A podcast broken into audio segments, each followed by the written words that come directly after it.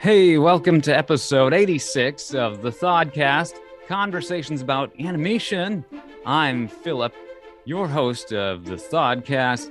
Today I'm joined by some wonderful guests uh, returning to the Thodcast. It's Hannah Lee Smart. How's it going, Hannah? Hello, hello, everyone. I am so excited to be back for this vibrant and so um, it's so sweet. I love this show so much, and I'm so excited to be back with our friend Philip on the podcast. So excited to have you, and it's great to be back. Um, but yeah, this summertime episode wouldn't be complete without a an additional player on the podcast and a first timer. And I'm just so excited to introduce um, Alex. I'll just uh, intro you as Alex for now. And uh, yeah, how's how how are you doing? What how do you feel about being on a podcast? Hi, I am so excited. I um, I always wanted to be on a podcast, so I'll check that off my bucket list. I'm really excited to be here with you and Hannah. Well, thanks for joining. Um, and yeah, this will be a fun one. Talking some Pixar you know, we we love Disney, Disney animation here. You know, I know uh, both of you, you know, do princess cosplays fairly regularly. Um, I don't know. I, will uh, for people unfamiliar, um, Hannah, I mean, you you do a lot of like Tinkerbell and some other princesses. Um, Alex, I, am just curious uh, for some context. What what princesses are your favorite? Um, my favorites to portray are Rapunzel and Cinderella. Cool, cool. Um, yeah, we'll be talking more about uh, some Disney and just all the references and connections to all you know the various things that influence today's film which is of course luca a new film from pixar animation. Um, and uh, it's uh, it was a fun little romp um, available on disney plus directed by enrico casarosa italian animation director. This was his uh, feature animation debut though he did direct that great little short film by Pixar from a number of years back, uh, 2011's La Luna, which uh, is pretty unsurprising because I feel like they have these two uh, films have some very similar stylization to them. Um, but yeah, I, I, had fun with Luca. Um, and what what um, Hannah? Start off with you. What did you think of La, La Luna? No, what do you think of Luca? I actually thought that this was kind of a breath of fresh air in recent um, animated films. I think it was almost like, and Philip, don't panic. I think it was a bit um, it was almost a modern twist. I know this sounds kind of weird, unlike the Disney Renaissance era, even mm. down to Luca's like wobbly legs, like Little Mermaid vibes, that kind of a movie. But I also think this animation was a breath of fresh air in the sense that it was so bright and I loved their big um, Disney eyes, you know, that's very um, Pixar. The animation definitely made me think of Ratatouille the whole time. I just kept thinking, like, Luca looks just like what is his name? The, the Remy, or it's not Remy, it's Linguini. The, yes, okay. The the like guy that adopts or whatever. With the rat in his hat. In Ratatouille. Yeah. I was like thinking that the entire time. I was like, wow, that's so funny. It's like him as a sea creature. Um, but I, I think this movie is so, so sweet. I do think, um, and we can jump more into this later. The plot was a titch all over the place, just like writing wise but the animation saved the game for me because it was so vibrant and so fun and i love kids movies that are super bright and i don't think that we've had one that's this vibrant in a hot minute. Yeah gorgeous looking film um, narratively not as profound i would say as like ratatouille or other similar films. Mm-hmm. uh, some similarities to the little mermaid certainly like very directly. Um, but yeah um, alex uh, what were your initial thoughts?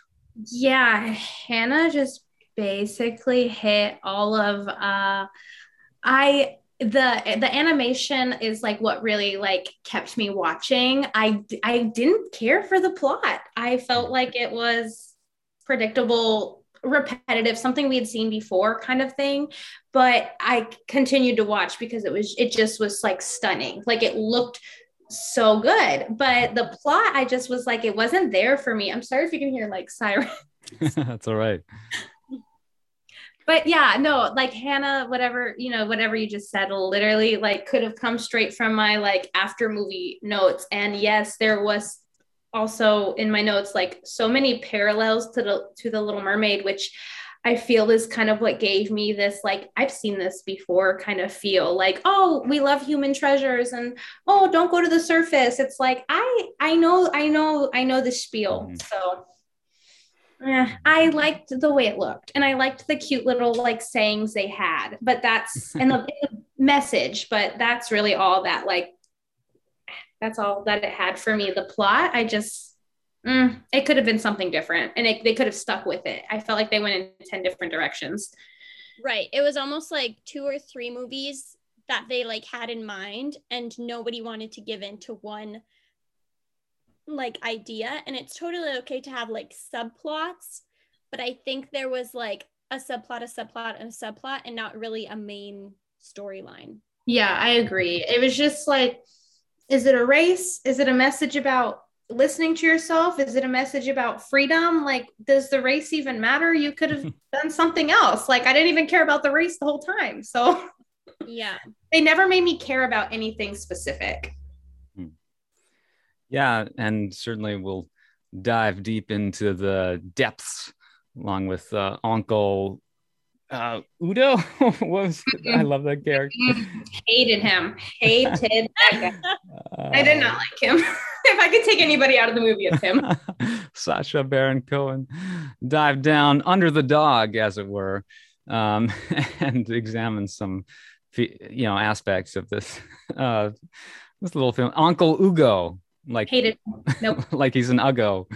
oh. exactly i put that in my notes. Ugo equal Ugo. did not like him. See through. Punch his heart. No. Some mm-hmm. body horror at least you know this this film earns its pg rating. If i was uh, a child i'd be frightened. Say yeah totally. all that in a theater like i would be like it's time to go, mm. um and yeah, the this movie is kind of like a series of vignettes almost. It, it's just sort of sprawling and yeah. loose, and that I think resembles some of the perhaps the Miyazaki films that inspired uh, Luca, inspired the director to tell this type of story about childhood and coming of age. Uh, you know, I think of movies like Kiki's Delivery Service, uh, sort of a similar subject and then the um, you know there's even a direct reference to a title from Miyazaki, you know, the film Porco Rosso or po- Porco Rosso, um, which the town in Luca is named after the town of Porto Rosso. Um, so, so some pretty explicit nods, which I appreciate. And I'm a pretty big fan of Miyazaki. Unfortunately, I have not seen Porco Rosso, which I'll probably do after this if I can find it you know streaming somewhere. Is aren't they on HBO Max? Uh, a lot of them are. Uh, I recently looked up to see if Grave of the Fireflies was on HBO Max, but it's not. So like, I don't. Not every Ghibli film is there. Those are some of um, my favorite movies. So yeah. I yeah I, I get what you're saying the the nods to that I haven't seen them all but I mm-hmm. yeah like yes love that but also it just felt like don't make a nod to that if you're not gonna do better yeah yeah yeah I, I mean i feel like this movie didn't you know it wasn't trying to say too much. It was just more you know trying to be a, a, a moment to breathe and live with these characters more so. Um, but yeah it kind of gets bogged down in some of these sort of arc plot elements these archetypes that are a little worn you know the race the the bully i don't know these they were just kind of yeah uh, worn territory. The bully could have been not a grown man. so weird. I didn't get that. It was a cute movie. I'm not trying to be like Debbie Downer the whole time. It was cute and kids do love it. I'm just not a child and I don't have children. I didn't watch it with a child. So I was coming from a point of expecting the typical like Pixar, like I'm going to cry at some point, like, you know, fuzzy feelies. And I, I didn't cry at all. I didn't even tear up. Oh, I, I kind of did at the end. I, yeah. oh, I wanted to. I was like prepared to cry and I didn't. I wanted to really bad though. I needed a good cry. Hannah. Oh, how... I'm an absolute stone. I never cried anything. Oh. Oh. But the only movie I've ever cried at, you guys are gonna be like, huh? Is um that Adam Sandler movie Click. that is it. Nice. No other show, movie, nothing. Even in like real life, like the most tragic things happen, and I'm the one just standing there like, oh. That's why they call him the Sandman. He just throws that sand in your eyes, and you gotta cry it, it out. Got me. And then I was like laughing through my tears. It was like, um, if you haven't seen Click that came out in the early 2000s, this will be a spoiler alert to you. Um, so swapping movies for half a sec. Um, that movie it was like it's like when he like dies or whatever like i'm like oh my gosh and i start crying but then he like flips off like the his wife's like new husband or whatever and i just like giggled and i'm like back in it. So that is the only movie in like cinema history that i have ever cried to. I can't I, believe i can i honestly like I, what? Like you didn't cry at fox and the hound?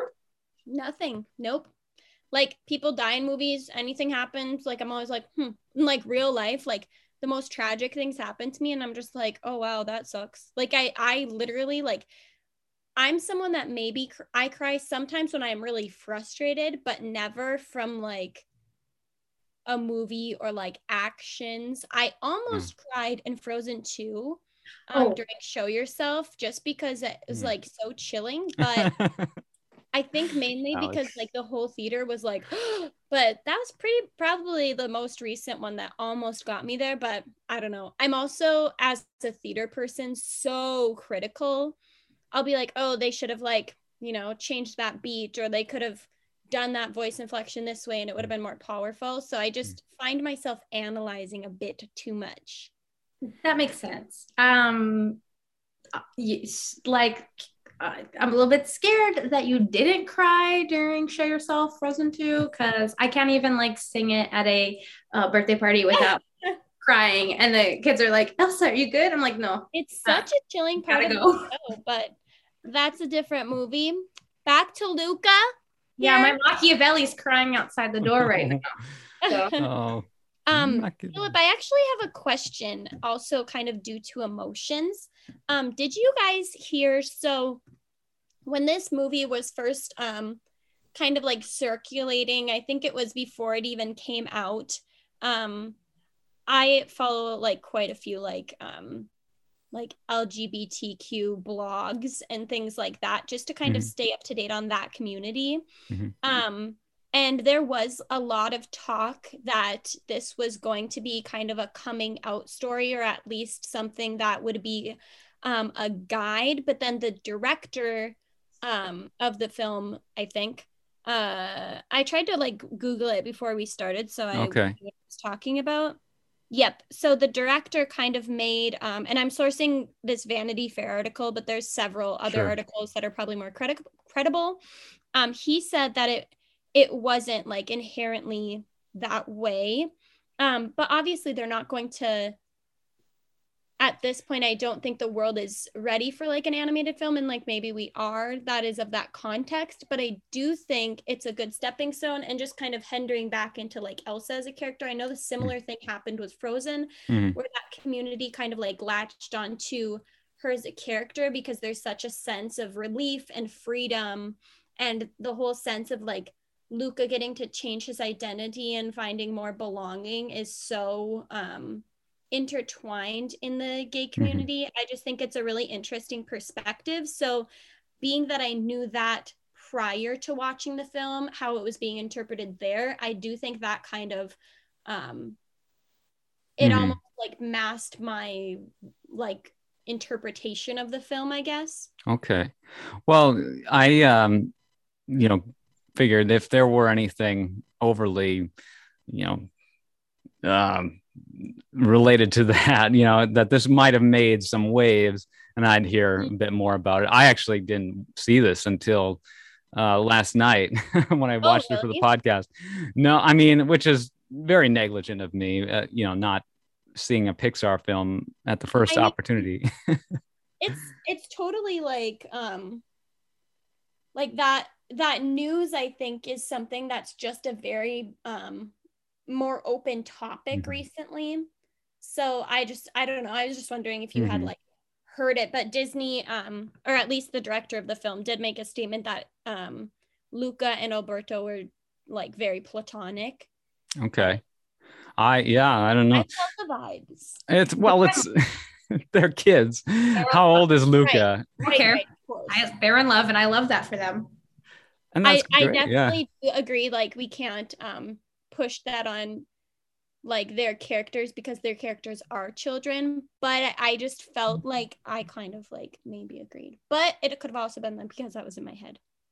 Well, lots of films that are just meant for a mainstream audience get get kind of adopted by uh, a very avid sort of queer fan base, and that's um, you know just due to some of the thematic content of various films that, that deal with those kinds of issues, and I think that's great. You know that that they can reach a broad, uh, you know, the spectrum of of audiences yeah and i, I don't think that um obviously it's like outwardly said in any of the films mm-hmm. but it's it's great to know that there can be so many interpretations that make a child like even like questioning because like many kids like feel that from a young age and like I'm not part of that community but as someone that supports people within that community I definitely understand that um, having something like this could be like a key part in them feeling more comfortable and less alone. And I think Luca does go through that journey of loneliness. Um, sorry to totally go off note topic. I just wanted to know if you had heard that. I haven't heard anything. I mean, I noticed some similarities between this movie and the Call Me by Your Name film that came out a few years ago, just with the Italian setting, sort of a coming of age story. Um, that was Timothée Chalamet, who's really, you know, mm. popping as an actor. Same with, uh, I mean, he's going to be in that upcoming Dune movie. He was in Lady Bird. He's, I mean, he's in everything. Um, and then Jacob Tremblay, who's sort of a younger version of that, where he's this child actor who's in everything. You know, he's going to be in Little Mermaid as Flounder. Um, he, you know, had a big uh, debut in that Room movie with Brie Larson, um, and then yeah, has and uh, and he's been I think aging fairly well too as an actor, so he might not disappear, you know, as some child actors do. I think he's going to keep at it. Um, but yeah, the similarities between these two films might have, you know, caused some people to conflate like the that sort of uh, gay experience, you know, the romantic elements from Call Me by Your Name, you know, to you know they might have transplanted that onto, you know, sure. Luca a little bit. I don't know. just be like a misinterpretation, especially because like the director said it wasn't inherently that way. Sure. I just I just was wondering since I did see um quite a bit of that circulating if that's just my own you know instagram algorithm mm-hmm. or if that was a bigger topic that you saw well I, I, think we have to be careful like that you know, just because you have a best friend with whom you're very close, that doesn't mean that you're romantically interested in that person either. And I think if kids get too much sort of media messaging related to, oh, you you know, you're spending so much time together, it must mean you love this person, you know, in like a very romantic sense. It's like, well, you know, you can be very much in love as platonic friends and then like but of course, you know, usually the hormones will kick in and you will know the difference when you like have that, you know, sexual attraction to someone versus a platonic thing, you know, like with these kids. I don't know. I when I was that age, I I was certainly attracted to girls, but like I wasn't you know, even before I went through puberty, I feel like this movie is a good metaphor for puberty with like the Yeah, transforming. like coming of age and like a Mhm. transition of life, even. Yeah. Yeah. But I, I just think there's so much that kids don't understand that it just gets a very murky. Um, and, and I think, you know, once you actually go through puberty and you start to learn about how all that stuff works, you know, it, you become a lot more well equipped to make those kinds of decisions. And I think at this age, you know, Albert, uh, Alberto and Luca and Julia, like they're just, you know, they don't really know too much about what's going on. Yeah. I don't care in what sense they're in love. Like they're in love. Like, that's great. Yeah, that's awesome. some sense like they um i that like that was like a s- like like the friendship there like was like Mhm. the whole like building of the friendship working together like you know like going through these things together like the jealousy that alberto had. It was like he like cared. And like i don't care in what sense they're in love but like they like they do love each other like Mhm. as friends. Like there is like love there. In, Yeah. in in any sense. Like that was like a like that was just like they were like they were sweet friends like. That was my main emotional sort of entry point to this film and what you know caused me to well up at the end when Luca's is leaving on the train certainly.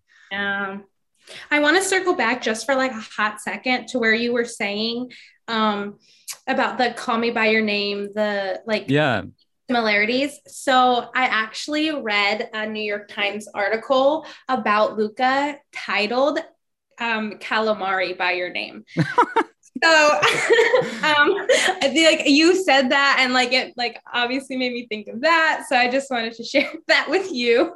Um, "Calamari by Your Name." That was something that I read earlier. all right i like it yeah Uh, I mean, and this is um, very, I don't know, similar to, I mean, the Little Mermaid parallels towards the beginning Oh, were also Yeah. like, and of course, um, you have these creatures, these like chimera, and they just refer to them as sea monsters in the film, and they have the you know fortunate uh, ability where they, they transform into humans when they step out of water. It's like, yeah, Alberto has this trove, but it's above ground. It's in this like old abandoned building. I'm like, God, Ariel would hate this guy. Absolutely. Yeah. No, actually, she might love him, like the human treasure. She just would hate him because she can't get to the treasures. Yeah, she'd be jealous. Yeah, for Okay, sure. Jealous of that, just like boom, magical. ba- She Yeah. went through a hot minute of um issues to receive the legs. so And they just get them. They just can have them. like doing it, it's like of of course he can. Of course he can do that.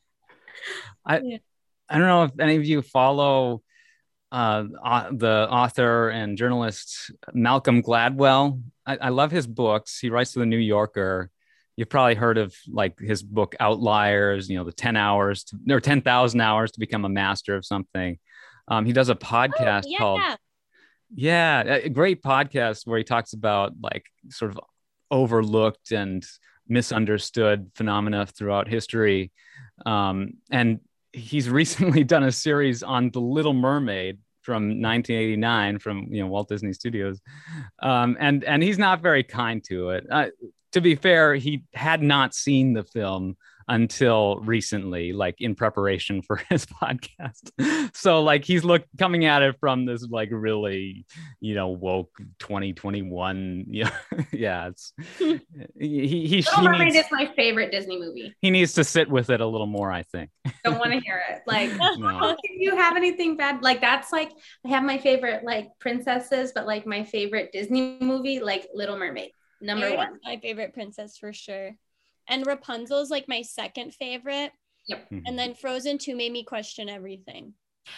Yeah, I agree. Yeah. Like I You- loved Frozen 1, but like that transformation and show yourself. I know I already talked about it, but Mhm. iconic. Like we could do a whole podcast just like my thoughts on like we did, Alex. That and one. I would love to hear more of your thoughts. I Okay, have so many thoughts. Yeah. What what's our next Luca Luca quiz? Well, I wanted to also bring up a missing link, Hannah, because you you like oh my missing. gosh, yeah. throwback. I Um, think that was my first podcast Yeah, that's right. way back when.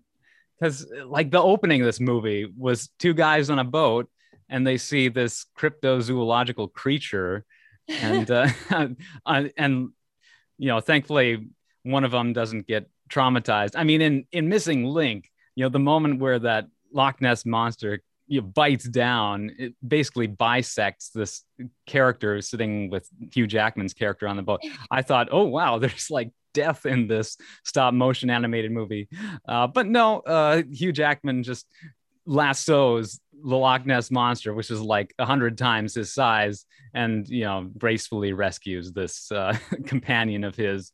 There's no state, you know, it, it such a tonally. Not like see those parallels, but that's actually hilarious. Yeah, I don't know that there weren't too many other parallels. I just, you know, that I love Laika, and they do great things at that studio. You know, stop keeping the medium alive of stop motion. But um, I just love the look of this film, Luca, and you know CGI has come so far. Say, I I think this animation style is definitely more my vibe. Mm-hmm. But Um, that's that's so funny that you thought of that, Philip. I love that. I don't know if there are any other. I I was hoping they'd stick more with the cryptozoology and like the mystery of the sea monsters being more of a subplot. You know, do that instead of the whole race thing. Exactly. I feel like there's really like no explanation of like why why are you like this?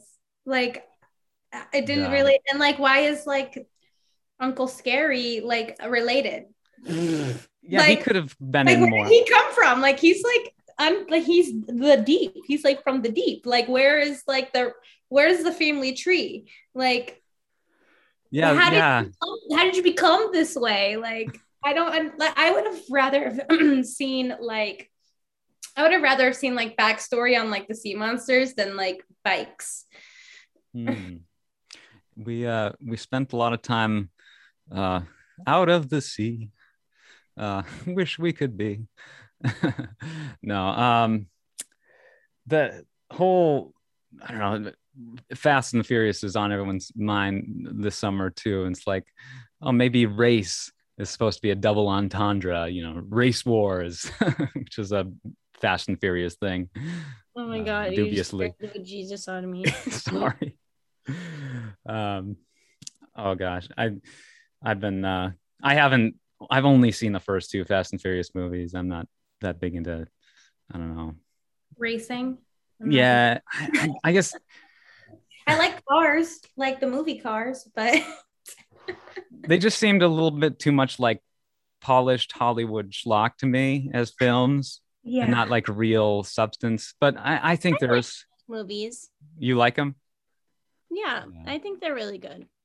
yeah you're, you're probably right i just it, it's a bit of a commitment you know there are now nine movies There's like a million of them now. Yeah.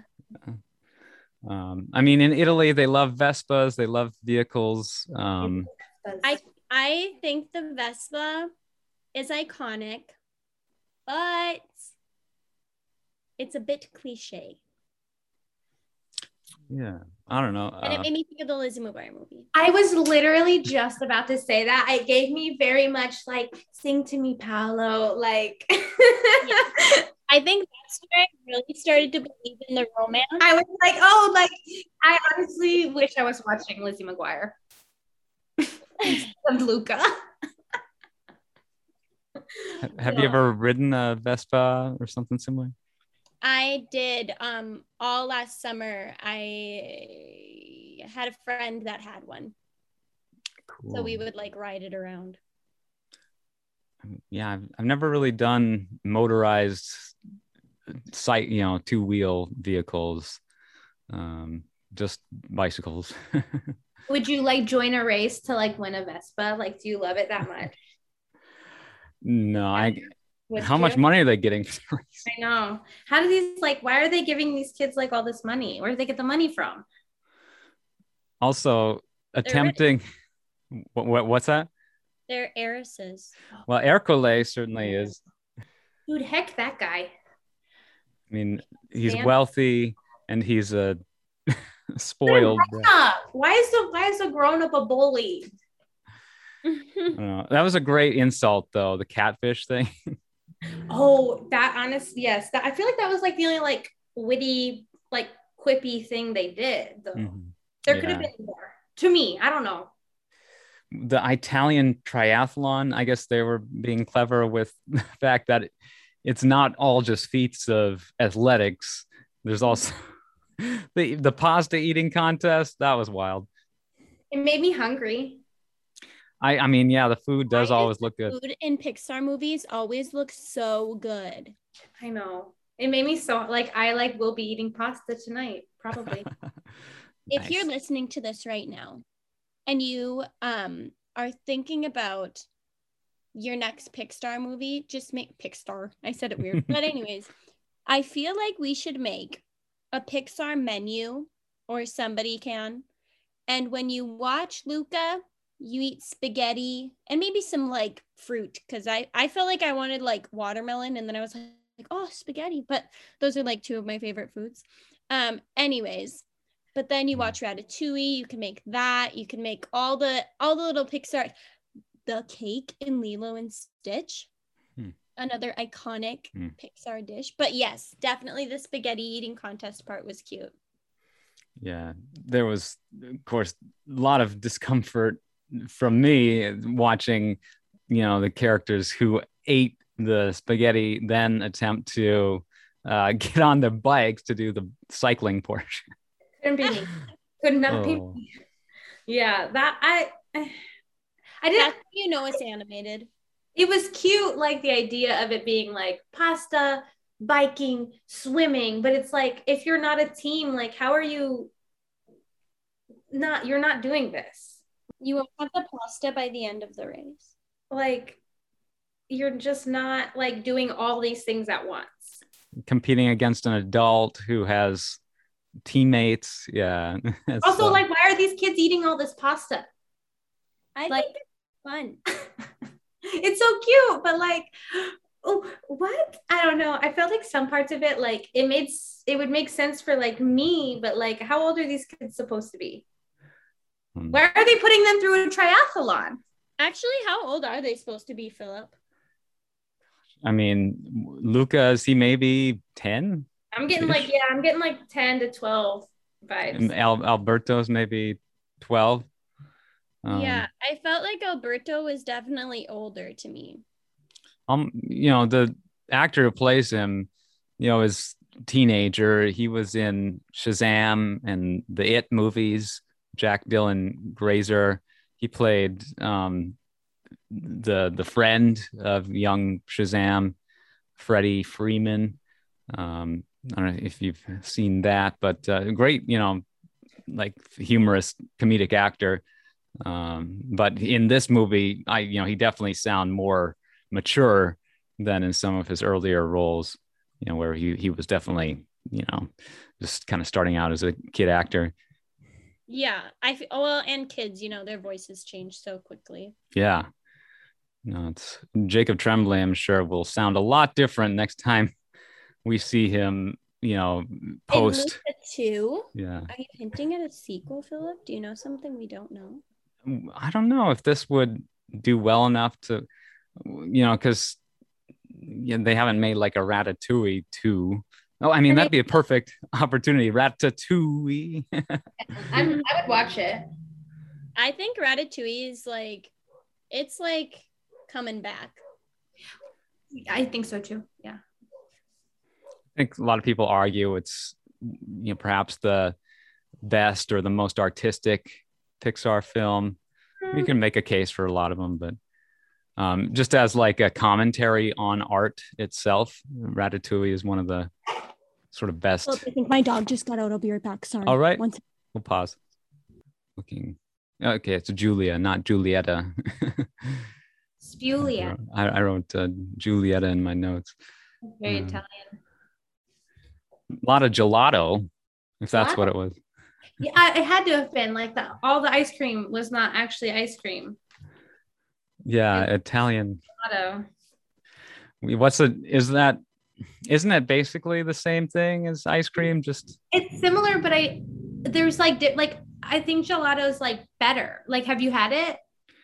it's something about the the fat content or something. You There's it, there's it's it's Mhm. it's like the same like texture but different. Like Yeah, I've had it. It's it's like more smooth. Yeah, um, more yes, more like a custard. I don't know. Um, but yeah, it's I, I imagine this being set in Italy. It's intended to be. I wonder like what time frame. I yeah, I saw 50s or 60s. That makes sense, like the 50s maybe.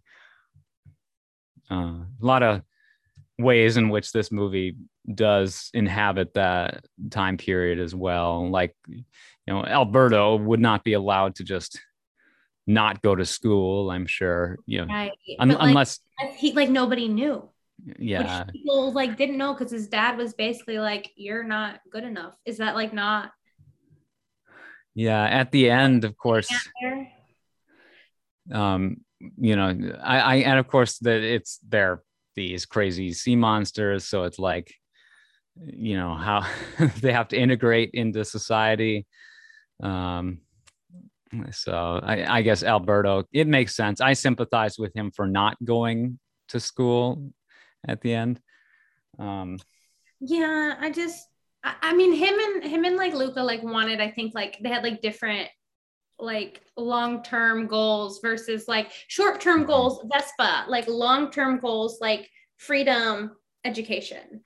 Like yeah yeah yeah alberto was the ben affleck and you know luca's the matt damon in goodwill hunting you know the they're friend they're buds but you know clearly on different paths different paths, yeah. And I think like that that's like it's I don't know, like they'll come back to each other. yeah Luca too. um I, I i liked alberto's line about uh you know he's referring to the train as the boring thing that takes you to the awful place talking about the train and this referring to a train as a boring thing and then school I, I, I feel like the like phrases and words that they used were like like cuter than like the like plot of the movie like Mhm. They're like the little snippets of things that they said and the like colors and animation like that's like what really like keeps me as an adult like watching it yeah exactly and they they always are very good at scripting these um you know making sure there's just a lot of texture and oh, I'm back. nuance He did get out. Um, and then luckily I just opened the front door and like screamed his name, and then he came like running into the house. But I was like, oh my god. He's Good. like, uh, my my brother has three dogs. Oh my god, I'm like so out of breath. oh no I was running. So they're all like huge, um, and different kinds. But that one, I don't know what kind of dog it is, but he like looks kind of like Scooby Doo style, and he like jumped the fence at my brother's house, which is like pretty high, maybe like.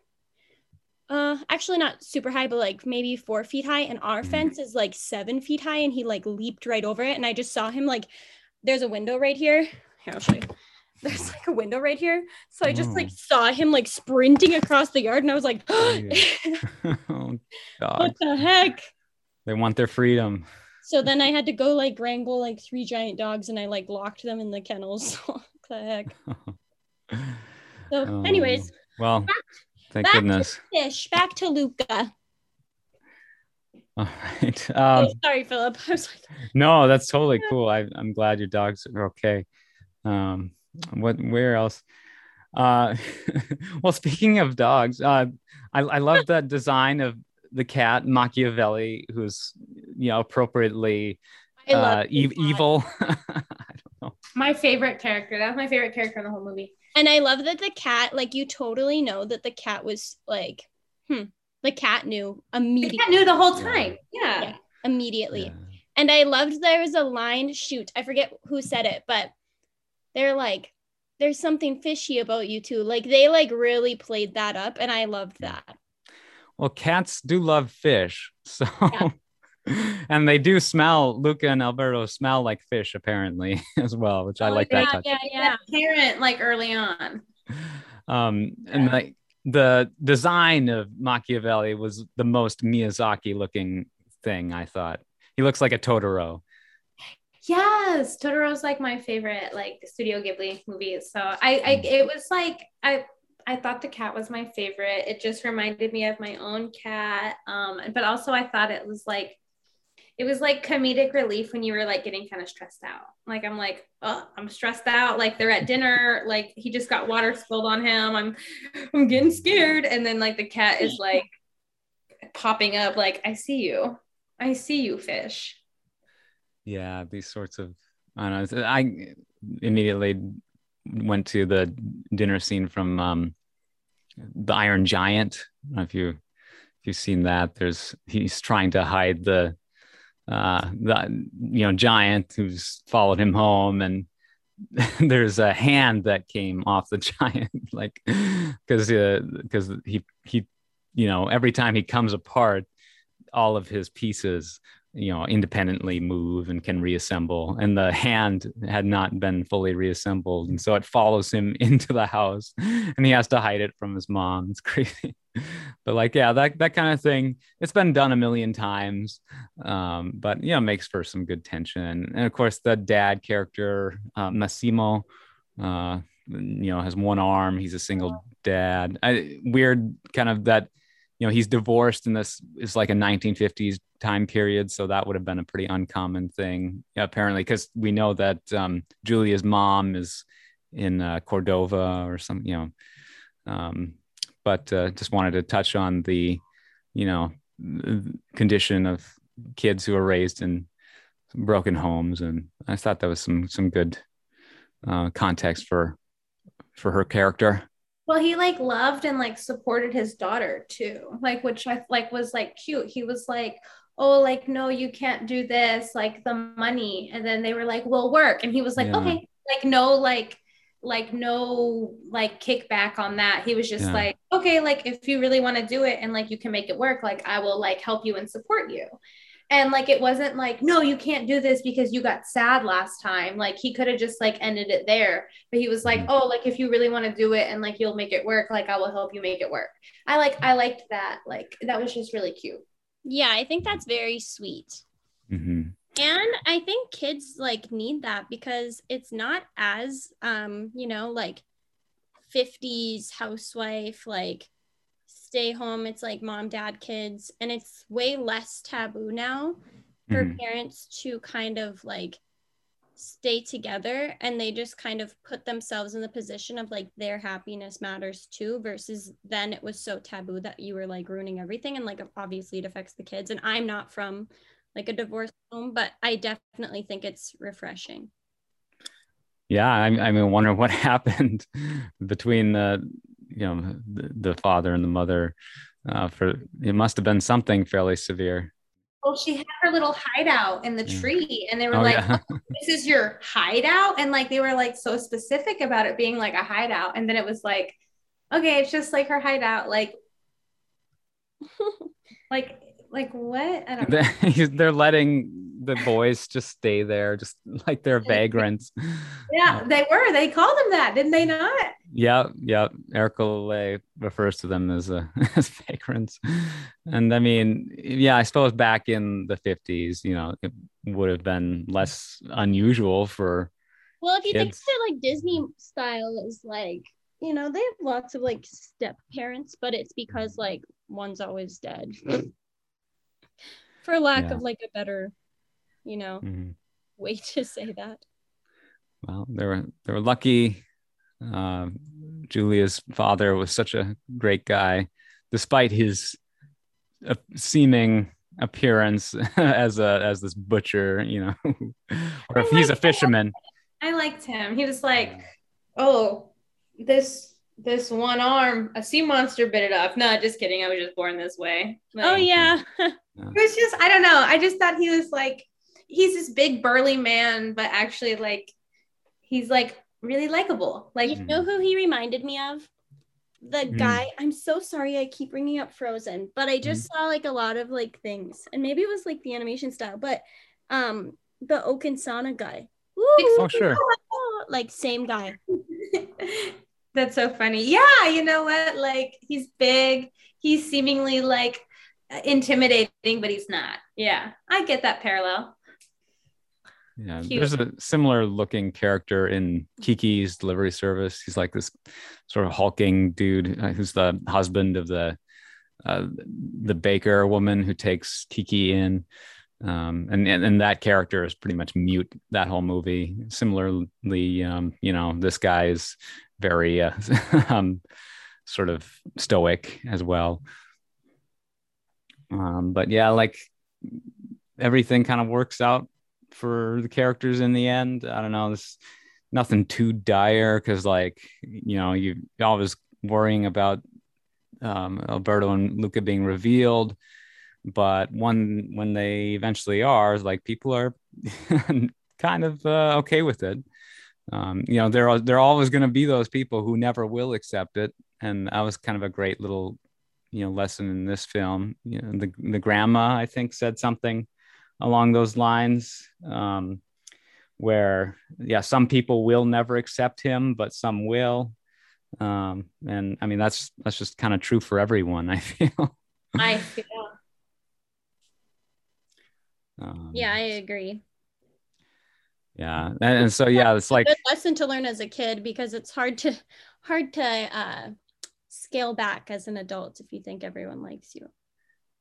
it can be so tempting to just be critical all the time and think that everything can be perfect and and you can point out other people's flaws to uh you know elevate yourself um but no it's it's really destructive to do that. And the more we can learn to you know, not be negative towards each other and you know disparage aspects of people that strike at their very identity or that when we do you know give un um uh, uninvited criticism to people like that you know it's just it can be so hurtful.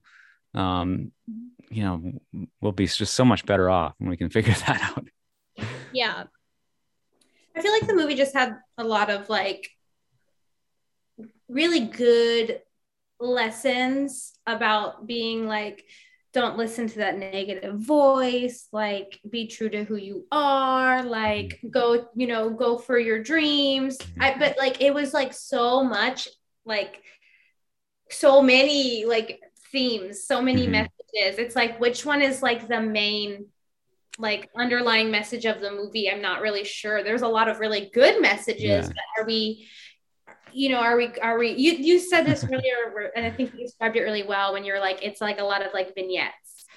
And yeah, like yeah it was. Like there were so many good messages but like i would have rather have watched like three separate like like disney movies rather than like mm-hmm. have them all kind of crammed into this one that i'm having a really hard time following. And like maybe it's just me that i just had a hard time following it because i'm i'm watching as a an adult. I'm looking for like this deeper meaning like what does it mean versus Yeah. like watching as a child and just being like cute mermaid boys you know like well pixar has trained us to expect a lot of deeper meaning from their films as well. there's just so much deep meaning. I don't know like which one am i like supposed to like focus on for this one? Is it mm-hmm. like was there one that was more important than the other? I just feel it was just a it was a lot to like like take in i just feel mm-hmm. like. I guess part of being a kid is, is just so much stimulate stimulation, shall we say? yeah Learn how to filter and uh, silencio, Bruno. But, uh, Okay, that part kind of tripped me up because obviously I don't like I don't I could never hold a conversation in Italian, but I do know like enough to be like what the heck? So the first time I heard that as I mentioned like on a TikTok sound, I was like, "Huh? Like that makes no sense." But like I like after watching the movie was like, oh, okay. Uh, Did that? So it's a TikTok thing. Did it originate with Luca? yeah. I don't- so it's like from Luca, and then like they took that clip of them like yelling it. Hmm. But like it just didn't make sense to me. I was like, huh? Yeah, I like I heard it on TikTok, but then watching the movie, I didn't really see like I- like TikTok t- took it and like turned it into like a clip completely different than like what the movie was like Mm-hmm. making it be. So like when I heard it on TikTok, like I didn't I didn't realize it was from Luca until I was watching it. So then I was like, this doesn't even make any sense. like Mhm. what did what I it was, you know, TikTok likes to take those Yeah. like cute little sounds and like it was just I don't know, it's just another noise for TikTok. I think it was in. Like don't listen Yeah. to negative voices. They didn't use it like that.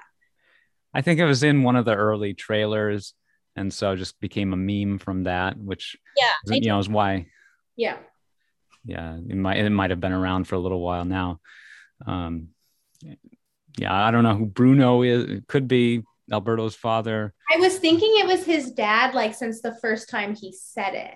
hmm Cause like I feel like his I feel like that was like a thing, was like his dad was like like made him feel like less than. And then so here he is like telling him like shut up, you know, like Yeah, you're not gonna get in my head. You're not gonna like tell me that I can't do something when I can do anything that I like put my mind to, you know?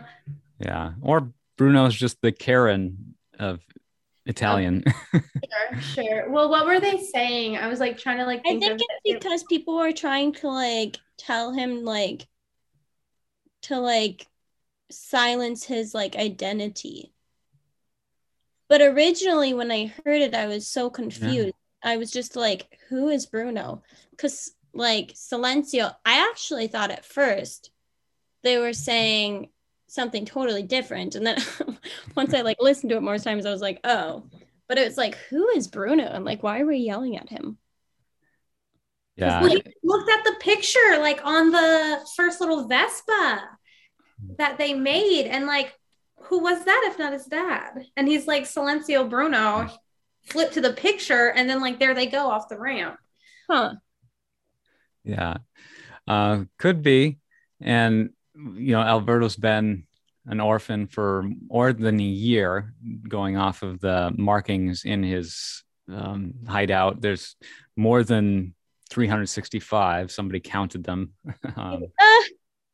but Was it you? Did you count them? no, I did not. I just read it. I wouldn't be shocked if Philip was like one of those like smart internet people that finds all the like hidden Mickeys. Yeah, no, I'm like, I, I like, I get that. I feel that like, here comes like all like the secret hidden meanings that I didn't catch. I'm not that committed. Vespa means wasp in Italian.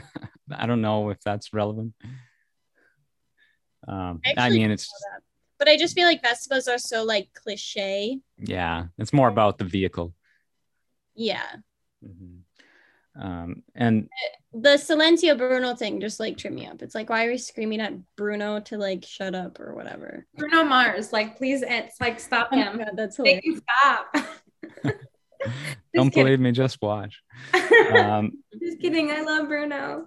but yeah, it's like that inner voice that'll tell us, you know, that we're not good enough or that we shouldn't do it. And I guess to some extent, Alberto could use perhaps more of a filter so that he doesn't, you know, die.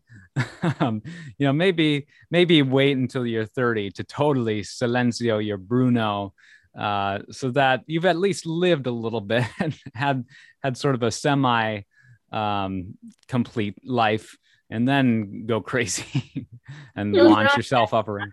What's that? Build your own Vespa. exactly. Well, yeah, I'm talking about like risky behavior, like Oh, I l- know. launching a Vespa off a ramp, you know. Crazy.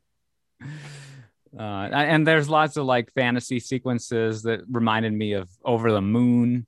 Uh, Hannah, you saw that, right? Uh yeah.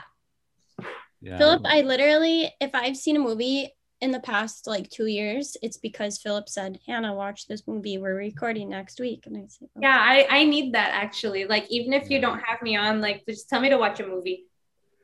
I Um, need the like um like motivation. well i try to catch animated films but yeah there's certainly i mean i i hadn't watched this until reviewing for the podcast which i knew i would do so it's kind of why i was you know slacking um I and then over the Sometimes if I force myself to like, Mhm, or like not really force myself, but if I'm in like a rush to watch it at the last minute, I mhm. don't have as much time to like interpret it, but I definitely think it's more fresh. And I'm doing less of the like, oh yeah, like that kind of stuff, you know? Mhm. I watched it and then I I went back to some parts to like make sure I was like digesting Mhm. it like enough to talk about it cuz like there was just some parts that it just confused me a little bit. So I was like let me go back to make sure like I didn't miss something that made me confused. Yeah i can't remember the sequence really surrounding luca's uh, departure for the surface after he's sent to the depths. Um, I, i'm guessing he just sort of took off and uh, ran away and it wasn't anything too dramatic. Um, but i don't really remember that scene. Um, I felt like I was always waiting for like a climax and I never like there was never any part that was like yeah here's like the very tippy top of the movie. I was just always like waiting for something and it was like, oh, oh, like, okay. Like I I thought this was gonna happen, but I thought it was gonna happen like in a different way. Yeah, the big big blow up with Alberto. I mean, I was kind of surprised when Luca, you know, pretended that he was human and you know was selling out Alberto. Um, and of course, yeah, a lot of kind of vicious harpoonmen and and these fishermen in this town who uh, seem rather uh, bloodthirsty towards these sea monsters. I mean, yeah, that was like a really big part of the movie, like the irony of them like wanting to be like human and here they go to like a big fishing town like obsessed with like catching like these like mythical sea monsters that nobody really knows exist. And so like Yeah. like oh like this was like the town closest to you, like you couldn't have gone anywhere else, like you go to the big fishing town with the hunters. Well, I think it would make sense, like essentially too, like in the Little Mermaid, you know, like those are fishermen. Mhm. But Philip, listeners, I promise I won't go off on a big animal rights tangent. You do that Well. Oh, Alex, I do that like every every time. Actually, I Wow. was very good when we talked about 101 Dalmatians. I kind of popped off, but when we talked I talked was about gonna say like how'd I I kept it all in. when we talked about just Cruella, I like let it boil and boil and boil. And then when we went on to do 101 Dalmatians, like the following episode, I just like I I was too good for too long. No, it's good.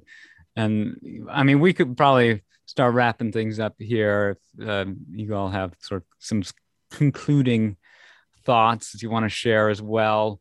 Um, just because, yeah, I'm I'm pretty much exhausted on all my you know crucial deets when it comes to. Did we talk to the, enough about the movie, or like did we talk enough like getting off track? no i i mean i I mean, we hit all the points. There wasn't very I- many. I try to keep these to you know an hour ish.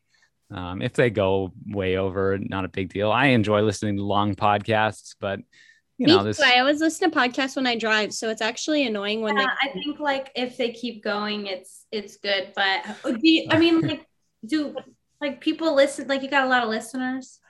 Am I Uh, gonna hate comments? Do you ever get those? I I don't get Like, don't bring this girl back. I don't get a ton of interaction on the show. Honestly, I, I don't promote it nearly enough. Uh, No, but no, no. If you're listening, we're so good. Share it with your friends. I, I Um, should we're happy more. to have any listeners that we have. But like the the SoundCloud uh, plays where I host it, you know, are consistently showing in the hundreds of plays. So That's awesome. it's pretty good. Um, Good, good. I'm gonna I'm gonna share. I mean, I'm gonna share it now with everybody. and you'll get all the you'll get all like the hate comments. Share with the world. Yeah. no, people okay. will love you. Conclusions. Who's first? I have my notes up. So oh my god, Alex. I'm just gonna read verbatim from yeah. my go notes. for it. Please, yeah, please. Okay. My end of notes. It's a little all over the place. Okay, not my favorite. Repetitive, cute but predictable. Didn't give me fuzzy feelies. Overall, the sayings were cute. The animation and colors were really good. The theme and the messages were good, but the plot just really wasn't there for me. Um, this was like after the fact. I don't know if it counts. I did some TikTok research. Uh, and there was just really no funny TikToks like about Luca but they used this there was like use of the sound for funny tiktoks but it had nothing to do with the movie. I just did my little tiktok research um, and then the part where they ate pasta made me really want pasta. And i just put that in there because like when i was thinking about the movie i just kept thinking about pasta. So those are my like end of movie like after watching it it sat with me that's what i wrote down. I love it.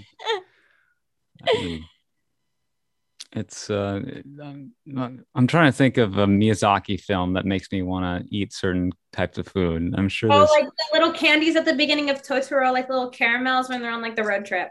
Yeah. One for me. I think Kiki delivers pies uh, sometimes. Um, yeah, no, just the Ponyo. All the food in like Ponyo looks good. Is that that's the same thing? Yeah, yeah, yeah no very visual. I, I, mean it's just i i enjoy aesthetics more than i do um you know a, a moral sort of approach to storytelling uh you know trying to be uh, you know to what's the message oriented versus just i mean we don't need messages anymore like we're grown. Yeah. I, don't know. It's so like fun to like find out what it is. Like i'm definitely like watching for like the appearance and the appearance yeah. was it delivered that was the like mm-hmm. absolutely beautiful the you know some of the writing could have been tighter of course and and that's where this movie fell a little flat compared to some of other of the other pixar films um i mean we've already had a series you know a trilogy from pixar that's all about racing and that's those are the least well reviewed Pixar movies uh, out there. I'm wondering than... if there's like a reason they didn't put it in theaters. Like, did they did they think it was gonna be? Because I mean, because like Disney has put out movies in theaters. Like Raya came out in theaters. It was also on Disney Plus, but like that they put that in theaters and that was like worked on during COVID, which I'm assuming Luca was too. Like, why was it? Why didn't they put that in the theaters? Like, was it a flop for yeah, them? This is how out of the loop I am. Um, I mean, Soul was released to Disney Plus during, you know, when COVID was more in full swing um, back in December, but it still qualified for Oscar um, Soul because was really good. Soul was good. Yeah, the the rules were changed, you know, because of it for uh, this year's Oscars. But uh, Luca I thought it maybe was released to theaters, and I've just been out of the loop, so I don't. But I, I will, you know, know what? I don't know. I didn't think it was. I think it was only Disney Plus because I didn't pay for it. I couldn't tell you. Yeah, you don't have to. It's free on. You know, there was no premium. Thirty dollar little yeah. charge because I would not be here if there was. um, but I, I, mean, I've taken advantage of the premium a little bit, and we share the account among families, so you know it's it's a little bit cost effective to do that. Um, so like black widow we recently you know watched on disney plus don't kill me scarlett johansson. Um, give me the login then. No yeah yeah I, she she's suing disney. And yeah she's suing disney. Emma um why? Said to have been lingering with it. So is emily blunt. Um because um this is such a tangent, listeners, but if you don't know this, um, the Disney, these actors were in their contracts given um, portions of like box office sales, which mm-hmm. is written into their contracts. So when it does do straight to streaming or even partial streaming, those um They don't get those don't count portions. in their contract and it eats into that, which is like of course Disney has to do that within COVID and they probably didn't um when these contracts were made. They didn't sign into those contracts because it wasn't like a thought. Yeah. right. Well, so like honestly, uh, yeah, I mean, they you made the movie like. Uh, All these yeah, I didn't- actors are just and next time, I don't know what to tell you. because like I totally think the actors have a right to compensation for their work, especially if that was written in, and maybe they could do um uh like a lump sum of the projected earnings, which would be a little Yeah. bit different. However, I do so I'm like totally like team actors, but I do understand Disney's side of it where how were they supposed to know when these contracts came about Right. given that they probably were written years ago um and that's just very common in in like film work to have those box office sales and even stage acting if you are a, title name to have that written into your contract so i think just with streaming services becoming so apparent and Mhm. um those tickets kind of riding on a streaming service like selling raya for $30 maybe they should do that when an actor has that kind of um yeah. In a in a film but yeah it's it's pretty complicated so I, i'm excited not Mhm. excited but i'm interested to see how it's handled from a legal perspective because it def- it technically is a breach of contract and they don't really have a right to breach the contract if it wasn't amended so i think it will play out in the actor's favorite a favor, I think I think so too, and it should if they're working. I guess like yeah, they did the work, but is when they do the contract, is it like they are signing for a portion of of box office sales, which they are Yeah. unaware of? Like oh, like you'll if the right movie so I, i'm do they get like a projected you sign this contract you'll get at least this much like is it like uh, is it like here like if they get paid like, that they get paid or do they like rely on the percentage or do they have like an idea in mind like you'll get paid at least this from like my i don't know how that works. of it i think it's like and obviously i've never actually had a contract that's like worth millions of dollars like that but um give me a call disney. Um but i'm from how i understand it in just like the very little experience like i have or the um ways that i've learned about that i think it's there's always going to be projected earnings but that's kind of more private like your agent will be like oh like um, it's projected to like earn this much, but usually they don't know that till much later. But when you are a name on a film, it will do better if you know, like Scarlett Johansson is on the film. Correct. So these yeah these profit sharing uh agreements they you know they don't have a minimum usually yeah, They have a tell them, cap. like a number. that's what i'm okay that's a better way yeah That's i was why I'm is there a minimum they're expect they're just I- like signing like Yeah. okay i'll get a portion of movie tickets i think sales. scarjo's was capped at 50 gets put out Mhm. onto DVD. Like, do they get a portion of that as well? Because is as this not the written same? their contracts. So there's like some famous contracts that are written in different ways. So for example, like the Brady Bunch cast, okay, something that came out a while ago that was kind of a bigger deal within those contracts.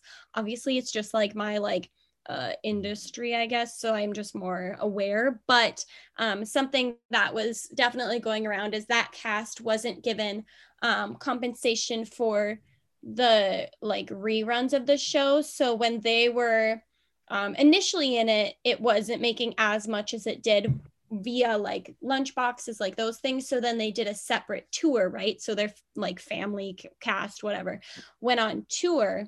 And so in those kind of resales, the companies that own the franchises will make more money there because it was never in their initial contract at the beginning of that. So you have to either renegotiate, which is like your agent's good, or the um, company's going to do good. But there's no media company that, or anyone really in any business, that's going to just be like, oh, you know what, Alex, like you did a good job. Like I'm just going to like give you an extra like $5 billion, whatever. I know that's an outlandish number in your contract because like Disney might be like this happy brand, but at the end of the day, Disney is a business and like there was no way that they were going to foresee COVID, right? None of us knew that was going to happen. but at the same time they are responsible for the contracts that they have in place so i just think even if the actor is capped at x amount from the box office then that is the amount that you should pay them and they have enough money to do it exactly well that's that's kind of like i did i just didn't know mm-hmm. uh, it's super complicated I don't know either. Like, are you expecting a number? Like, do they tell you like, oh, you'll get at least this much or at most this much? Like when you sign, I didn't know if they were like solely relying on like. I think really varies like person like, blindly. Yeah. She was given 20 million up front, Scarlett. Yeah. So that's a pretty like, standard work, and then that's kind of like a like a mm-hmm. tip, you know. And then yeah, she just gets I a portion. that well. Yeah. Me too. Portion of the profits.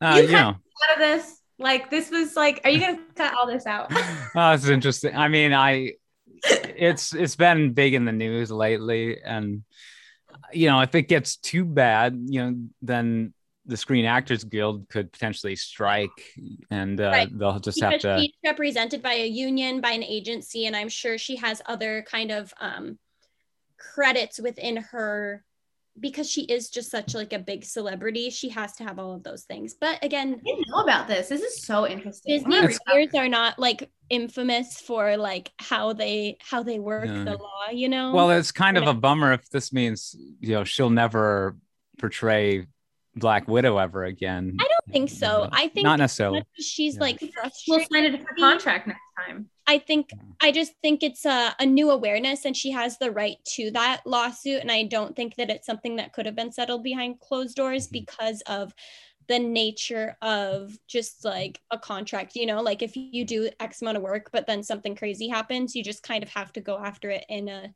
in a new way and often that does have to involve like legal aspects so whether or not she's like i hate disney now or even just like casually like hey like i'm like owed this money like blah blah just mm-hmm. to kind of cover yourself even if both parties are like amicable yeah. you should always like involve a lawyer.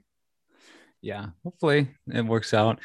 Um and these ways of tracking sales on streaming services do kind of fr- frustrate a lot of movie buffs who love looking at things like box office numbers and film rankings because it just kind of gives you a perspective on what is influ- influencing and impacting culture at a given time and that's kind of why we love to have these sorts of conversations because you know movies like luca or uh, when we talk about last, you know, 101 Dalmatians, Cruella, like these are big parts of our, you know, public consciousness. And um, money plays a big role in that as well, certainly. Well, it's smart because honestly, like Disney's target audience is going to be like a family, you know, yeah. mom, dad, kids, however many kids. And to go to the movies, you might spend a little bit more than $30. Whereas for me, I'd rather go to the movies because it's yeah. not going to cost me $30. You know, like I like going to the movies. It's not gonna, it's not gonna be that expensive. Whereas for like, let's say a family of four, you're definitely spending more than 30 bucks. So mm-hmm. Disney charging $30 to have this movie that you can watch forever. This is uh, it's a, business move right there. And they'll save or and scrounge up any dollar they can as you know a company that's you know designed to earn profits. Um, but also it does make the, make it a little easier to keep track of maybe things like profit sharing if they are putting a price tag on a viewing experience versus just you know throwing something up on a streaming platform and the only revenue you're getting is just people subscribing and you know number of views you know will just would maybe just be used as a statistical metric to determine some back end profits if certain people are owed them um, which i'm sure will have to be the case if it's not already. But i suppose similar to the way in which youtube revenues are generated based on you know ad impressions um, I mean, I watch a lot of YouTube, and a lot of people get a lot of their earnings, you know, YouTubers uh, through Patreon donations. But there's also a significant amount of money to be made through uh, views, yeah, and mm-hmm. ads. Mm-hmm. Mm-hmm. Yeah. So. Sean Sean's dad does YouTube. That's my boyfriend. His dad does YouTube videos, mm-hmm. and it's a it's not a big check, but gets a little check from YouTube every now and then because yeah. people have been watching his videos. So certainly. Well, cool. Um, yeah, Luca. I mean, yeah, this movie w- couldn't have been cheap. Uh, it was maybe less of uh, I don't know endeavor than other films that that Pixar has made, just because they came out with two in such quick succession. I feel like their resources were maybe split a little bit, um, but this movie did seem very innovative in certain ways as well. And I they do always like to push the boundaries of their technology with every film that they do at Pixar. Um, and and this movie was a stylistic departure for sure. You know, kind of um, the, the there's a bit more cartooniness to the characters, uh, sort of a I don't know a roundedness, should we say, puffiness, to, you know, almost like Steven Universe. I've heard that aesthetic referred to as like the banana teeth style, which I thought was kind of hmm. funny. Uh, but it looks really good. Like the characters are are very there's Disney esque, um, you know, references to like Pinocchio in this as well. Of course, the Italian connection, but also just you know, Pinocchio is this very rounded, boyish puppet. Um, has a similar, you know, um, struggle being divided between the world of you know wanting to be human and uh, and the unfortunate circumstance Isn't that funny that human is always one of the options and they're like eh sounds good. There's yeah there'll certainly be there's got to be something. Yeah. Yeah. I'll try it out. I don't know. Yeah i mean yeah a lot of movies about people wanting to be human but you know, and there's you probably get here and you're like, um, the human world, it's a mess. Oh, I was going to say too, kind of another parallel to the Little Mermaid, but not really. Mm-hmm. When I was a kid, we played mermaids, right? Mm-hmm. Um, I can't wait for kids to want to play like Luca at the pool. Oh, oh my God, stop. Swim around. Wait, that's so true. Creatures. That is... And you get out and you're a human and you're like, oh, like my mom doesn't know because like I was Luca in the pool. And you're like, what does your like sea creature tail look like? Like mine's pink yeah. and glittery. Yeah. I actually my mom said you can't come swimming unless you play Luca with me. yeah, like no, I, that's so cute. That's a really like yes, you that was that's cute. Oh, and it makes me like a gender inclusive way to like, um, you know, like when like no one's gonna get made fun of like they're like little sea monsters. I feel like uh, yeah mermaid. Mermaid is very feminine sounding. Yeah. so I just love it. I live for it. I, that's really cute. Honestly, like best part of this whole podcast. uh, uh, great name. Um, th- there was a production baby I noticed named Arlo, who's the dinosaur from The Good Dinosaur. Yes, that's so um, cute. I love that name. Underrated Pixar film that didn't get great reviews when it came out, but I loved it. It's a 10 out of 10 just because the name Arlo is so cute. Yeah, I was crying at that movie. That was yeah, that was a that was a tearjerker. I was um and I wouldn't think so. Stone heart. I know, I hate it. What? I don't know if I can talk to you anymore. you need to you need to someone needs some thawing out to do um so yeah that's that's my luca takes um hannah you got any more to add no i think this is um just kind of like final thought style um i think it's just such um the plot is a bit all over the place but i do think um what I think is kind of like the core message of the movie is a really great message about accepting yourself, being a good friend, helping those around you. And I think in this past year, even as adults, we've experienced so much um, self reflection. And I know that a lot of people, um, this part's a little sappy, mm-hmm. have kind of like their worlds have like changed and they mm-hmm. had to look more inward. And whether your friendships grew smaller or or larger, you know, like fell apart, I think the importance of like finding people that care about you like is a great message and caring about yourself and being able to kind of vocalize those thoughts um, are is a great message for kids kind of moving forward. Absolutely. Yeah, it's uh people, you know, are kind of in a rough place in many ways um, after all we've been through the past few years and it's just we we gotta reinforce just that constant emphasis on we just got to be excellent to each other and, uh, and not be so critical or harsh. Uh, just try to find love wherever we can, friendship. You know, not worry about you know whether we look like a dork wearing a mask, but also like you know it's it sucks to wear a mask all the time too so like sure we can all agree that there's you know there that we all have a complaint in some respect or another but like really we just gotta gotta let it go um silenzio bruno um, silenzio bruno does anyone want to share their social media plug give yourself a plug if you like hannah Sure. I'll I'll go ahead so then Alex can do hers too. So my um, Instagram is Hannah Leigh Ever After, L E I G H, and then Ever After, like fairy tales. And then, as I usually say, if you'd like to see me run my mouth, that's my Twitter, which is just at Hannah Smart. Um, and that's where you'll hear all my thoughts on anything that I possibly think of. Alex? Oh gosh, I didn't want to. Um, um optional. I don't, have, I don't have like cool social media. Like it's just like my life. So I guess if you like like want to like see me, uh my Instagram is at a dz. That's a y e e d e e d y. I'm on TikTok, but it ain't cool, so I won't even share that. And I wish I ran my mouth on Twitter, but now I'm gonna have to look up Hannah. Oh my so. gosh. I always get scared to share my Twitter on here actually.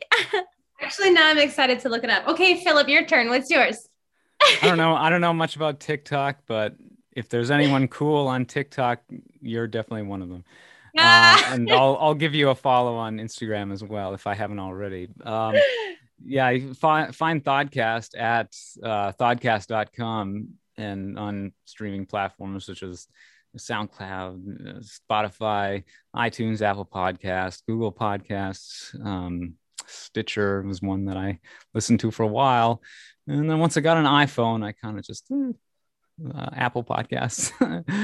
Stitcher started doing this weird thing too, where the app started playing its own ads, and like hmm. that weren't part of the actual like audio.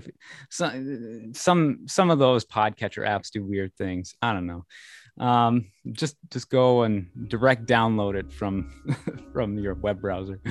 Uh, what I used to do back in the olden days, um, and load it up onto an MP3 player. Oh my gosh. Um, yeah, I can find me Philip Elke at Philip Elke on Twitter and Instagram, at Thodcast on Twitter and Instagram.